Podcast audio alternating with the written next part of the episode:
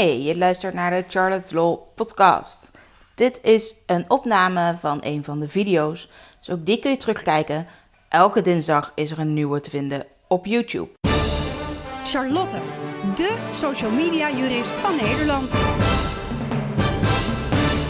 Ik wil het even met je hebben over merken en handelsnamen. Veel mensen denken dat je, als je maar bij de Kamer van Koophandel bent ingeschreven, dat je dan een merk hebt. Ook denken veel mensen dat de Kamer van Koophandel je wel zal waarschuwen als er al een ander bedrijf is met dezelfde naam. Wat echter blijkt is dat het afhangt van wie je bij de Kamer van Koophandel treft. Sommige mensen melden dat er inderdaad al een ander bedrijf is met dezelfde naam of een naam die er heel erg sterk op lijkt.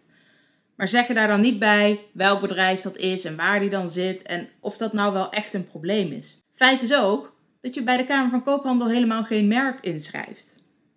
Je schrijft daar je bedrijf in en de naam die je daarin schrijft, zul je meestal ook wel als handelsnaam gebruiken. Maar zo werkt het handelsnaamrecht er helemaal niet. Daar heb je eigenlijk geen inschrijving voor nodig, maar juist gebruik. Dus stel dat je spijt krijgt van de naam die je, die je hebt gebruikt om in te schrijven bij de Kamer van Koophandel. En je gaat een andere naam gebruiken op bijvoorbeeld je briefpapier, offertes, facturen, visitekaartjes, op je website, je domeinnaam, uh, allerlei dat soort dingen. de manier waarop je naar buiten herkenbaar bent, dan is dat je handelsnaam. Maar een handelsnaam beschermt alleen maar binnen je eigen geografische gebied, waar jouw klanten vandaan komen en binnen je eigen branche. Daar heb ik al eens eerder een video over opgenomen. Een merk is echter een woordmerk of een beeldmerk, zoals een logo, dat je wel in moet schrijven. Heb je het niet ingeschreven, dan heb je geen merk. En een merk, dat beschermt je in het gebied waarvoor je hebt ingeschreven. Dus er bestaat niet zoiets als een Nederlands merk, maar dat wordt dan meteen een merk voor de gehele Benelux. Nou, dus dan kan het zijn dat je misschien maar alleen, nou ja, zoals uh, Charlotte's Law gevestigd in Den Haag, stel dat we alleen maar klanten uit Den Haag zouden hebben, dan zou het merk toch beschermd zijn in de hele Benelux. Een handelsnaam zou dan eigenlijk alleen maar in de regio Den Haag beschermd zijn. Daarnaast moet je voor een merk echt kiezen voor wat voor ja, waren en diensten, zoals ze dat dan noemen, je ze inschrijft.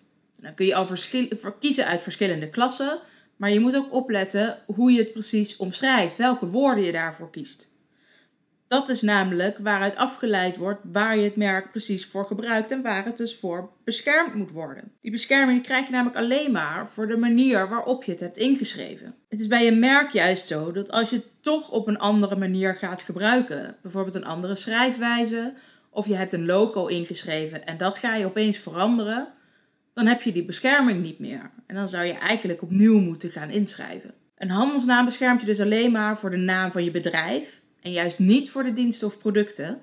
En het beschermt je alleen maar voor het gebied waar jouw klanten vandaan komen en de branche waarin je werkzaam bent. Een merk beschermt je meestal voor een groter geografisch gebied, of in elk geval dat waarvoor je het hebt ingeschreven. En ook voor de waren en diensten, dus zeg maar de producten en diensten waarvoor je het hebt ingeschreven. En het beschermt je zoals je het ook hebt ingeschreven. En het beschermt je dus niet alleen maar voor je bedrijfsnaam, maar juist voor je producten en diensten die je levert. Ook beschermt het je eigenlijk tegen anderen die niet alleen exact dezelfde naam gaan gebruiken, maar ook een naam die er heel sterk op lijkt, die bijvoorbeeld hetzelfde klinkt of er bijna hetzelfde uitziet, of die eigenlijk begripsmatig hetzelfde is. Dus misschien wel anders klinkt en er anders uitziet, maar waarvan je toch denkt van ja, oh, ik denk aan het ene merk en dat andere, dat klinkt wel anders, maar dan denk je toch aan datzelfde merk, omdat het hetzelfde betekent. Daar beschermt een merk ook tegen. Kortom, hoe meer bescherming je wil, hoe belangrijker het is om een naam ook als merk in te gaan schrijven. Denk alsjeblieft niet dat omdat je naar de Kamer van Koophandel gaat en daar de naam geaccepteerd wordt, dat je beschermd bent. Bovendien beschermt een handelsnaam dus niet tegen mensen die dezelfde naam voor producten of diensten gaan gebruiken of die dezelfde naam voor een blog gaan gebruiken of voor een Facebookpagina. Een merk beschermt je daar wel tegen. Dus hoe belangrijk is jouw naam voor jouw bedrijf? Hoe belangrijker die is, hoe belangrijker het ook wordt om hem in te schrijven als merk. Mocht je hier nou vragen over hebben, bel of mail ons gerust, dan kunnen we je verder helpen en verder adviseren wat misschien belangrijk is om te doen, of dat het misschien voor jou niet zo belangrijk is om een merk in te schrijven. Bye.